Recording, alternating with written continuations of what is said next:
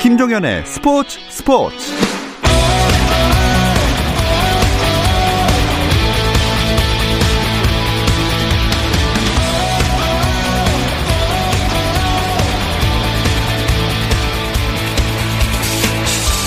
스포츠가 있는 저녁 어떠신가요? 아나운서 김종현입니다. 오늘 하루 스포츠계를 돌아보는 스포츠 타임라인으로 김종현의 스포츠 스포츠 출발합니다.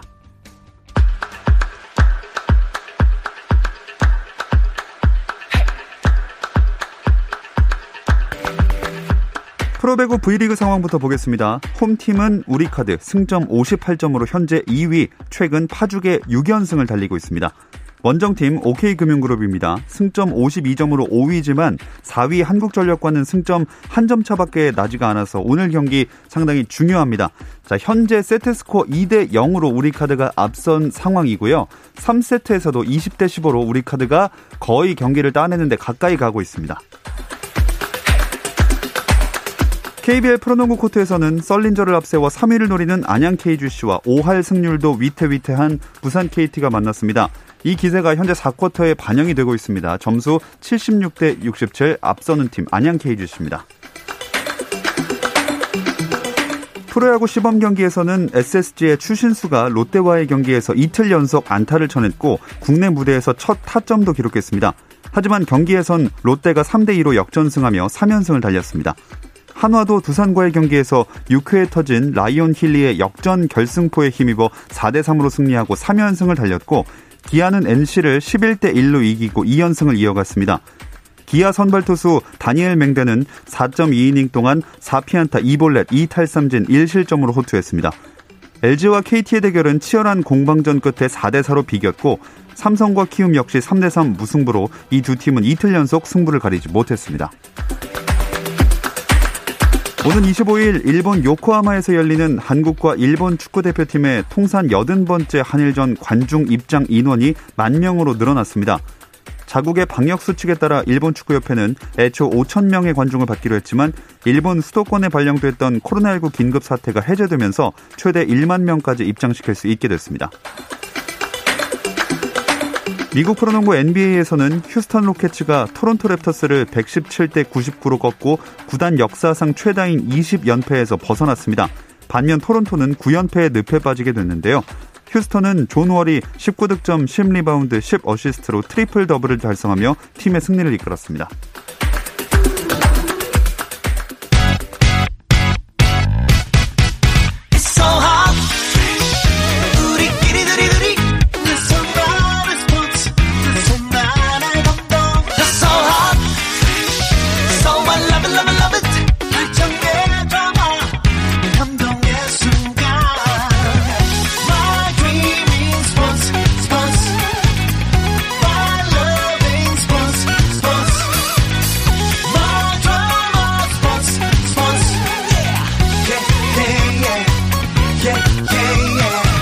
김종현의 스포츠 스포츠. No problem. 화요일 저녁에는 이 두 분과 함께하고 있죠. 정 PD와 김 기자, 정현호 KBS 스포츠 PD, 일간 스포츠 김지한 기자 나오셨습니다. 안녕하세요. 안녕하세요. 안녕하세요. 오늘은 배구 얘기부터 해볼게요. 어, 김지한 기자 예상이 맞을지도 모르겠네요. 네. 어, 여자부 정규리그 3위 팀 IBK 기업은행을 주목하라. 제가 지난주에 이렇게 말씀을 어, 드렸는데 어, 힘이 지금 네. 조금 네. 힘을 제가 줬습니다. 네. 네. 1차전에서는 그 흥국생명이 승리를 거뒀고 어, 어제 2차전에서 IBK 기업은행이 흥국생명에게 3대 1로 어, 승리를 거두면서 현재 플레이오프 1승 1패 원점이 됐습니다. 자, 결론은 뭐 3세트에서, 아, 3차전에서 가려지게 됐는데, 1차전을 흥국생명이 잡았기 때문에 유리하다고 봤거든요. 네. 근데 2차전에서 1세트를 너무 허무하게 내주면서 어렵게 흘러갔어요. 저는 이제 중간부터 경기를 봤는데, 세트 스코어를 보고 좀 눈을 의심하게 됐습니다. 예. 25대 6이었습니다. 6이더라고요. 예. 플레이오프 당연히 어, 최저 득점 신기록이었고 김연경 선수만 2득점을 했고 외국인 선수인 브루나는 무려 0득점 그리고 이 아까 6점 중에서 그나마 상대의 범실로 3점을 냈을 정도니까 음. 공격으로 낸 점수는 3점밖에 없는 거죠. 이후에 2세트도 무력하게 마찬가지였습니다. 25대 14였으니까 무려 11점이나 점수 차이가 났고요. 만약에 저는 이대로 경기가 끝났다면은 3대 0으로 기업은행 이겼으면은 3차전에서 분위기가 앞서 나간 쪽은 기업은행이었을 것 같은데 음. 3, 4세트 때 그나마 좀 흥국생명이 분위기를 만회한 것 같긴 했습니다. 네. 그 3, 4세트에 꽤 했기 때문에 초반 부진이 좀 아쉬웠을 것 같아요. 네, 흥국생명이 그나마 3세트에서 뭐 이 세터 김다솔 선수가 안정을 찾으면서 김연경 선수가 이 3세트에서 9득점을 기록을 했고 브루나도 조금 살아나면서 이 3세트에서 6득점을 기록을 했죠. 네. 그러면서 3세트를 흥국생명이 25대 20으로 어, 잡아냈는데 네. 아, 4세트에서 예, 이제 두스 접전 끝에 물론 패하기는 했습니다만은 그래도 흥국생명이 3세트 1, 2세트의 그 부진을 3세트에서 만회하고 4세트에서도 어느 정도 좀 그런 흐름을 어, 저 이어갔던 그런 부분에서는 그래도 이 최악의 상황을 피한 상태에서 이 3차전을 맞이할 그렇죠. 수 있게 됐다. 흥국생명 입장에서는 음. 그렇게 됐습니다.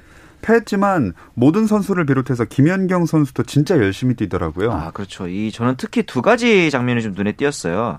이 4세트 17대 13으로 이기고 있는 상황에서 어, 이제 공이 빠져나갈 상황이 되니까 몸을 날리면서 누가 봐도 못 잡을 공인데 음. 날려서 결국 디그를 했거든요. 네. 그렇기 이후에 3단 연결이 안 되긴 했지만 그 모습에서 좀 특이했던 게 1단 처리했던 이주아랑 2단 연결했던 이 김연경 선수 둘 다 웃으면서 디그를 합니다. 몸을 네. 날리면서. 어. 그런 걸 보는 게 약간 이 흥국생명 현재 팀 분위기가 뭔가 즐기는 배구 이런 부분들이 좀 느껴져서 보기 좋았고 이후에 4세트 똑같은 4세트 18대 16 상황에서 블로킹을 하다가 이 김연경 선수가 손가락을 좀 삐었어요. 예. 근데 이 상황에서 이제 내색하지 않으면서 오히려 그 다음에 다시 또 그 삐었던 손가락으로 공격까지 성공시키고 세레머니까지 하는 모습을 보면서 음. 역시 어, 팀의 리더는 조금 아프더라도 참고 가는 그런 정신력이 돋보이는구나 그런 생각도 들었습니다. 네. 앞서 그 1차전의 상황도 보면 김연경 선수가 이 왼손 공격을 시도했던 게 상당한 그렇죠, 화제를 그렇죠. 모았었죠. 네. 보통 이 배구에서는 본인의 어떤 주력 그런 어떤 손, 네. 어, 이 반대쪽 손으로 공격하는 것은 상당히 드문 일인데 굳이 쓸 이유가 없죠. 그렇죠. 네. 그랬는데 김연경 선수가 그만큼 이 센스가 돋보였다. 뭐 네. 그렇게 볼 수 있겠고 정작 이 경기가 끝난 다음에는 이 왼손으로 강하게 때려봤는데 운 좋게 들어갔다. 또 겸손까지 또 네. 드러낸 그런 모습이 또 인상적이었죠. 자, 하지만 2차전 승부가 결국 좀 허무하게 서브 범실로 끝났네요. 네, 뭐 굉장히 결정적이었죠. 25대 25 듀스인 상황에서 이 외국인 선수인 브루나 대신에 흥국생명은 2년 차인 박현주 선수를 원포인트 서버로 투입했는데 이 선수가 바로 서브 범실을 해버립니다. 공이 좀 많이 떴고 이후에 26대 25 상황에서 리시브가 흔들리면서 IBK 기업은행의 김주향에게 포인트를 허용했거든요. 그러면서 결국 IBK 기업은행이 승리를 가져가게 됐죠. 음, 결과론적인 얘기긴 하지만 프로 2년 차잖아요. 원포인트 네. 서버한테 부담이 너무 컸던 게 아닌가 하는 생각도 들거든요. 그러니까 박미희 감독도 경기 끝나고 나서 왜 이 박현주를 이제 선택을 했느냐 그거에 대한 질문을 받았거든요. 네. 어, 거기에 대해서 어, 그 타이밍에 서브를 맡기는 게뭐 물론 박현주한테 부담이 되기는 했, 했다. 그렇지만 네네. 브루나가 1, 2차전에서 어, 중요할 때마다 서브가 안 됐기 때문에 어, 그 부분을 어, 커버하면 박현주가 어, 커버하면 어떨까 싶었다. 이렇게 어, 설명을 했거든요. 어, 경기 끝나고 나서도 이 웜업존에서 머리를 움켜쥐면서 맞아요. 자책하는 그런 음. 모습이 있었고요. 뭐 그러면서 또 브루나 선수가 또 위로하는 음. 예, 그런 모습이 이제 있었는데 이제 네. 박현주 선수 입장에서는 어, 좀 어떻게 보면 가장 이 승부처 네. 마지막 이 승부처에서 어떤 그런 실수에 대해서 상당히 좀 마음 아파하는 예, 그런 모습이 좀 어, 나왔었습니다. 이 박현주 선수가 서브가 실제로 좋은 선수이긴 한데 그만큼 범실도 많은 선수예요. 이번 네. 시즌에 서브 에이스 성공률이 5.43% 이렇게 낮은 편은 아닌데 네. 범실 성공률이 무려 20%에 달합니다. 음. 그렇기 때문에 이렇게 좀 서브도 중요하지만 좀 안정적인 서브가 필요할 때는 보다 좀 안정적인 서브를 구사하는 이한비 선수나 어, 김채원 선수를 기용하는 게 어땠을까 하는 좀 저는 아쉬움이 남더라고요. 음. 이미 저기 선수 인스타라든가 이런 쪽에서 뭐 팬들이 테러를 하는 좀 보기 안 좋은 모습들도 있었는데 사실 박현주 선수 혼자 실수한 것도 아닌데 이런 모습은 좀 지양을 해야겠다 그렇죠. 그런 생각도 들었습니다. 네. 이게 근본적인 원인을 따지고 보면 브루나에 대한 음, 믿음이 부족할 수밖에 없는 게 원인일 네. 것 같아요. 브루나 선수가 올 시즌 정규 시즌 11경기에 출전해서 133점, 어, 공격 성공률 31.28%. 네네. 조금 부족한 그런 어떤 모습을 보였거든요. 그렇죠. 어, 플레이오프 1차전에서도 19득점을 하기는 했습니다만은 공격 성공률 28.57%, 음. 범실이 13개였습니다. 음. 네, 그렇기 때문에 이 박민희 감독도 여러 가지 고민을 했겠고요.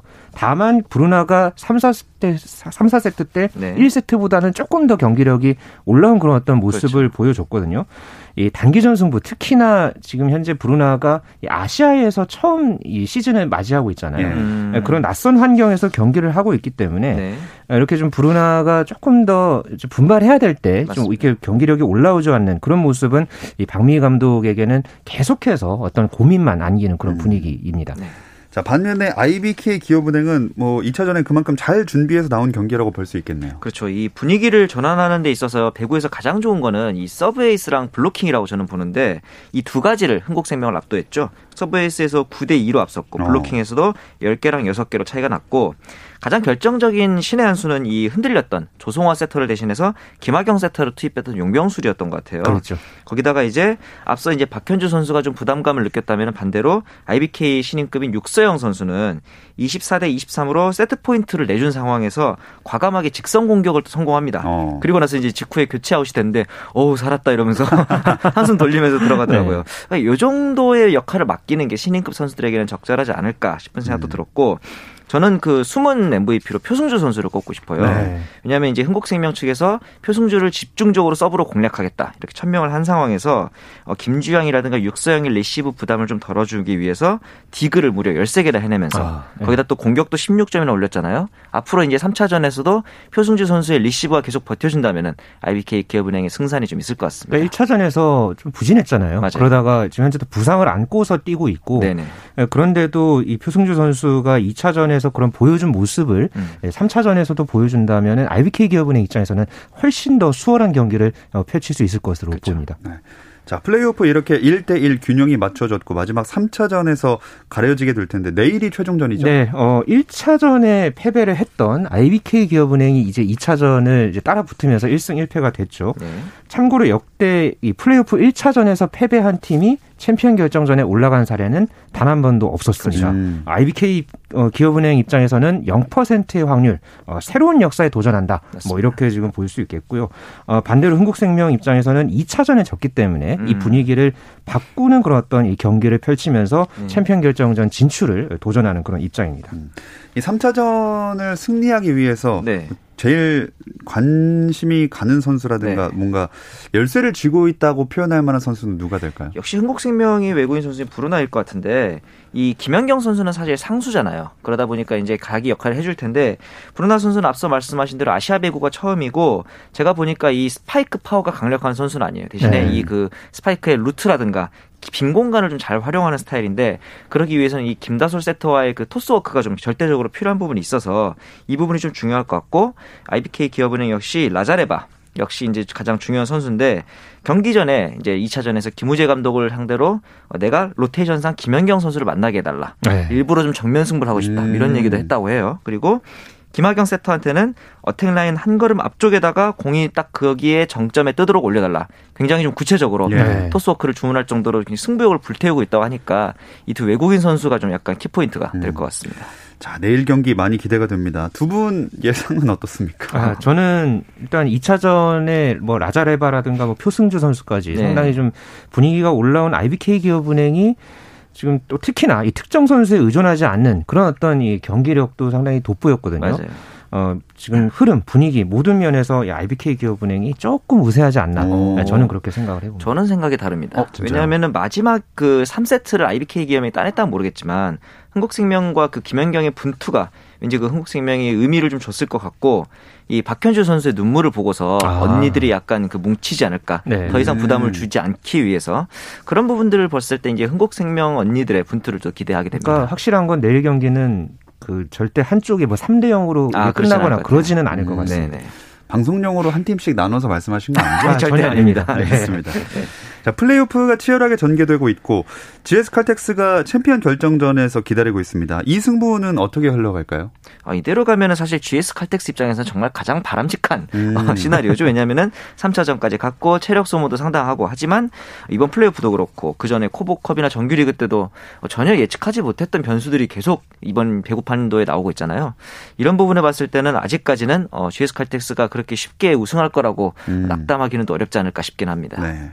자, 여자부를 짚어봤고 남자부 여전히 정규리그 일정 이어가고 있습니다. 네, 어, 현재 대한항공이 승점 67점, 이 선두를 달리고 있고요. 우리카드가 승점 58점, KB손해보험이 57점, 그리고 한국전력이 53점, OK금융그룹이 52점. 어, 현재 2위부터 5위까지 현재 승점 차 6점 차에 네. 불과하면서 어, 현재 2위 그리고 3위 싸움 굉장히 치열하게 전개되고 네. 있습니다. 선두 대한항공은 여유가 있어 보여요. 그렇죠. 이제 최근에 3연승을 하면서 또 우승 초읽기 들어갔는데 남은 3경기에서 이제 승점을 4점만 추가하면 됩니다. 이제 본배구를 대비할 때 된 것 같고 그 핵심에는 역시 요스바니 선수가 있는 것 같아요. 지금 KB, 한국전력, 삼성화재 상대로 모두 어, 셧아웃 승리를 거두는 와중에 20점 이상을 거뒀기 때문에 본배구의 가수도 요스바니를 어떻게 막느냐 반대로 음. 대한항공은 요스바니를 어떻게 활용하느냐 이 부분이 재밌을 것 같습니다. 네. 자, 2위 경쟁은 두 분 예상한 대로 우리카드가 조금 앞서 있습니다. 네, 지금 조금 전에 이 경기가 끝났죠. 아. 우리카드와 OK금융그룹 경기. 아, 결국은 우리카드가 그러네 3대 0으로 완승을 거뒀습니다. 네. 1세트 25대 21, 2, 3세트는 각각 25대 22로 우리카드가 어, 모두 앞섰고요. 네. 오늘 경기에서 알렉스 선수가 19득점, 나경복 선수가 12득점. 아, 두 선수가 아주 또 이 쌍포가 또이 음. 맹위를 어, 이제 떨쳤고요. 어, 반대로 OK금융그룹은 김웅비 선수가 16득점, 펠리피 선수가 15득점 분전했지만 아, 조금 이 역부족이었던 네. 그런 경기를 펼쳤습니다. 자, 오늘 경기 승리한 우리 카드 뭐 경기 남은 수도 제일 많은 편이죠. 그렇죠. 모든 팀을 통틀어서 가장 적은 32경기만 소화를 한 상태인데 남은 팀들도 그렇게 만만한 팀들이 없어요. OK금융그룹, KB, 대한항공, 한국전력까지 전부 다 이제 상위권에 있는 팀들인데 특이하게도 우리 카드가 그나마 이 상대 전적을 모두 우위를 똑같이 3승 2패를 점하고 있다는 점에서는 그나마 조금 다행으로 보입니다. 그러니까 오늘 이렇게 승리를 거둠으로써 이 우리 카드가 승점 61점이 됐거든요. 그렇죠. 이렇게 되면은 앞으로 남은 경기에서 승점 2점을 추가하면 최소 2위 확보합니다. 아하. 네. 지금 뭐 7연승 행진 이어가면서 어 지금 이제 다른 어떤 이 팀들과의 이 순위 경쟁에서 훨씬 더 유리한 예, 그런 어떤 이, 이 고지를 어, 받게 네. 됐습니다. 네. 남은 순위 경쟁에서 변수가 있다면 주전 선수들 부상이랑 복귀 여부가 될 것 같아요. 그렇죠. 이 KB 같은 경우는 이제 세터인 황태기 선수가 부상으로 이탈을 했고 한국전력은 주포인 박철호 선수가 부상으로 이탈을 했습니다. 이 공백을 이제 현재 KB에서는 최익재 선수가 이제 메꾸고 있고 한전은 신인이죠. 이 얼굴 잘생긴 걸로 또 유명했던 임성진 선수의 활약이 좀 어, 기대를 해야 되는 부분이 있습니다. 음. 자, 이어서 배구에 이어 메이저리그 소식 살펴보겠습니다. 그 전에 잠시 쉬었다 올게요.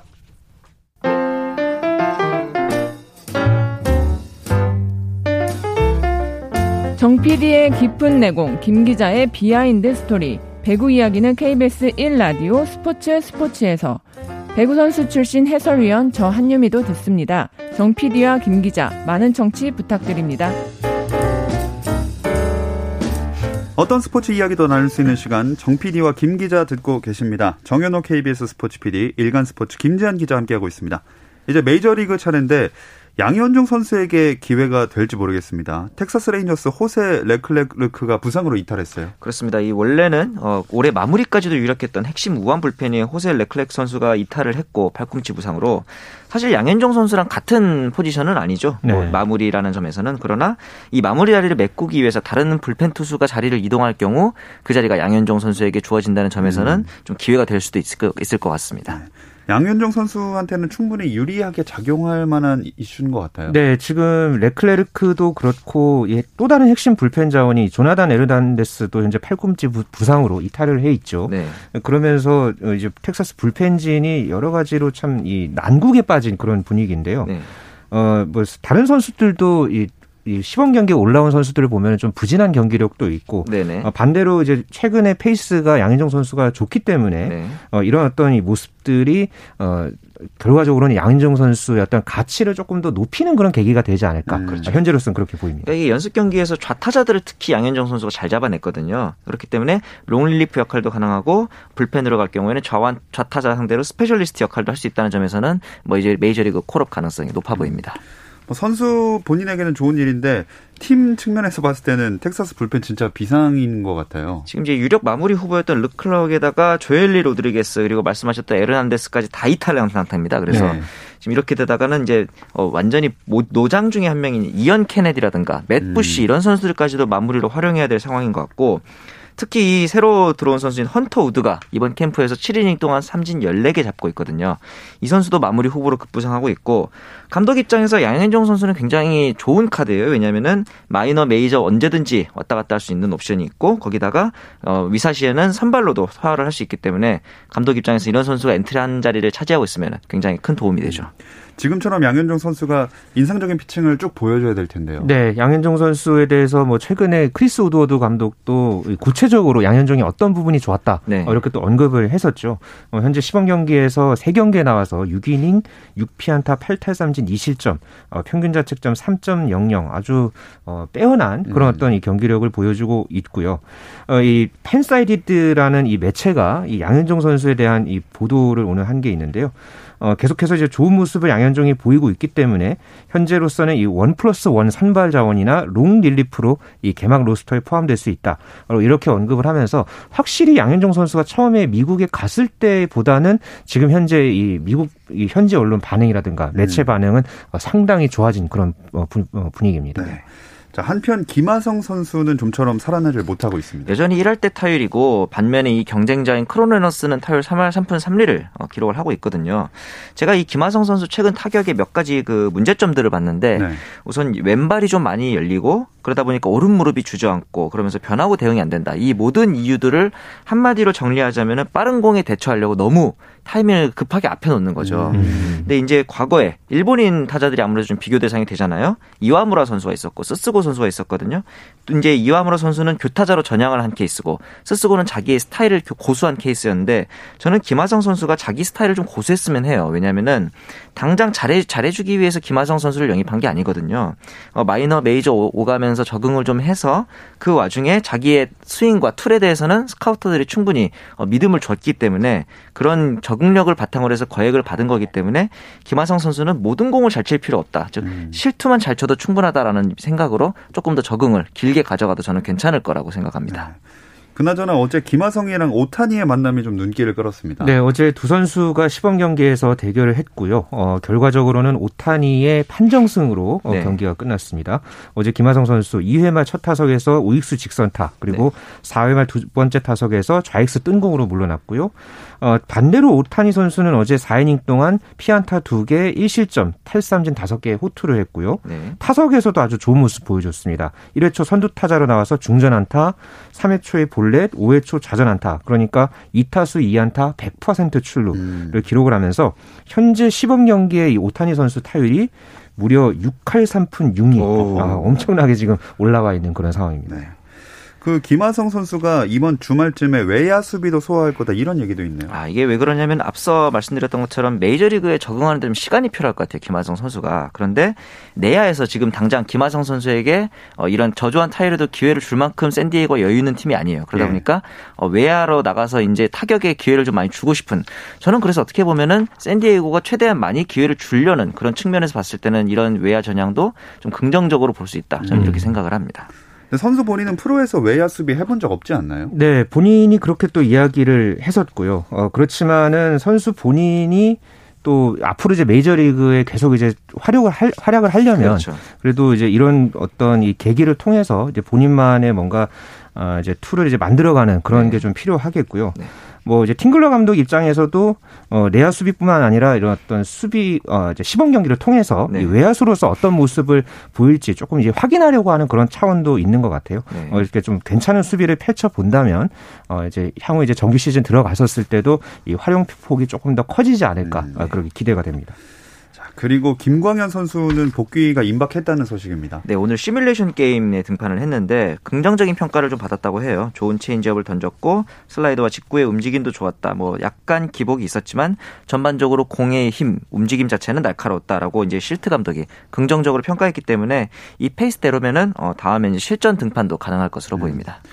자, 김광현 선수의 복귀도 기대가 되고요. 최지만 선수는 근데 개막전 출장이 어렵게 됐다고요. 네, 오늘 이 케빈 캐시 탬파베이 감독의 이제 브리핑이 있었는데요. 최지만이 무릎 부상으로 재활에 들어간 지 8일 정도 지났고 어, 당초까지는 한 열흘 정도 예상을 했는데 어, 현재로서는 이 개막전까지 준비가 쉽지 않다고 생각한다. 어, 이렇게 이야기를 하면서 어, 현재 분위기로서는 이 최지만 선수의 이 개막전 합류가 조금 어려워진 그런 음. 분위기 같습니다. 개막전 출장이 남다른 의미가 나름 있는데 좀 아쉽네요. 그렇죠. 2일날 마이애미 상대로 이제 개막전이 탬파베이는 갖는데 상대 에이스인 샌디 알칸타라가 우완이기 때문에 선발 출장 유력했거든요. 이렇게 합류해가지고 유일하게 지금 어, 풀타임으로 나올 수 있는 선수가 최지만 선수일 텐데 흥행을 좀 주도하지 못한다는 점에서는 좀 안타깝긴 합니다. 네. 메이저리그 이슈들 마지막으로 짚어보겠습니다. 네, 어, 토론토의 류현진 선수가 이제 어제 이 팀 연습 시뮬레이션 경기 아주 또 좋은 모습 보여줬죠. 네. 어, 오늘 이 MLB.com에서 이 선정한 그 내용이 하나 있는데요. 없어서는 안 되는 각 팀 선수 한 명에 어. 이 토론토에서 류현진 선수가 어떻게 보면 당연하게 뽑혔다. 그렇죠. 네, 저는 그렇게 이제 보여지는데요. 어, MLB.com은 이 팀이 없으면 절대 안 되는 투수가 아, 가장 다치기 쉬운 선수라는 점은 조금 두렵다. 하지만 음. 류현진이 없으면 팀 마운드가 급격하게 헐거워질 것이다. 어, 이렇게 평가를 했거든요. 네. 그러니까 현재 류현진의 나이를 조금 고려하 지만은 그래도 류현진의 현재 전력에서 이 차지하는 비중이 어, 대단하다. 네. 어, 이렇게 지금 MLB.com이 평가를 한 것으로 어, 보여지고 뭐 다른 매체들에서도 이 류현진 선수에 대한 뭐 여러 가지 어떤 호평 이어지고 있었습니다. 네. 아, 자랑스러운 한국인입니다. 네. 그 끝나기 전에 올림픽 얘기도 살짝 해보면 올림픽 관련해서 중요한 결정이 하나 있었죠. 그렇습니다. 이제 도쿄올림픽이 해외 관중 없이 열릴 것 같아요. 사상 초유의 어, 해외 무관중이 됐고 자원봉사자도 받지 않기로 결정을 내렸습니다. 음, 이렇게 되면 일본 관중은 들어오는 거죠? 어, 지금 현재 관중 상한 없음 그리고 관중 50% 삭감 무관중 이 렇게 세 가지 방안을 놓고 일본 정부와 이 올림픽 조직위원회가 예, 이제 검토를 하고 있는 것으로 알려졌는데요. 아, 네. 현재 일본 현지 언론에서는 경기장 관중 수용 인원의 50%만 받는 방안을 중심으로 검토가 이루어지고 있다. 어, 이렇게 음. 보도를 하기도 했습니다. 싹다 축소돼서 진행될 수밖에 없는 상황이네요. 그렇죠. 이제 뭐 후원 기업이라든가 원래 대회 관계자들 이런 분들 같은 경우는 원래 이제 올림픽에 이제 초대되는 경우가 많은데 올해 해외에서 이제 입국하는 사람들이 제한되기 때문에 이런 사람들의 이제 올림픽 구경도 이제 쉽지 않겠죠. 음. 올 초부터 일본 도쿄도 등의 긴급 사태 내려졌던 게 전면 해제가 됐습니다. 이것도 올림픽을 치르기 위해서다 이런 얘기가 있어요. 네, 오는 25일부터 이 도쿄올림픽 성화봉송이 시작이 되거든요. 음. 여기에 앞서서 조금 더 안정된 분위기에서 이 성화봉송 이벤트를 하려고 어, 좀 이렇게 계획을 한 것 같고요. 여기에 이제 맞춰서 어, 일본이 이제 긴급 사태를 푼 그런 어떤 모습을 보였는데 하지만은 지금도 일본에서는 이 코로나19 신규 확진자가 늘어나고 있는 추세거든요. 네. 그렇기 때문에 이 긴급 사태 해제 후에도 이 코로나19가 재차 확산하는 것이 아니냐 어, 이런 우려도 있다고 합니다. 자, 참 여러 걱정 속에서 계속해서 올림픽 개선이나 국가대표 선발전 소식들도 이어지고 있는데 네. 치러지게 된다면 정말 안전하게 좀 네. 별탈 없이 잘 치러졌으면 좋겠다는 바람입니다. 네. 오늘 이 이야기를 끝으로 정 PD와 김 기자 마치도록 하겠습니다. 정현호 KBS 스포츠 PD, 일간 스포츠 김지한 기자와 함께했습니다. 두 분 고맙습니다. 감사합니다. 감사합니다.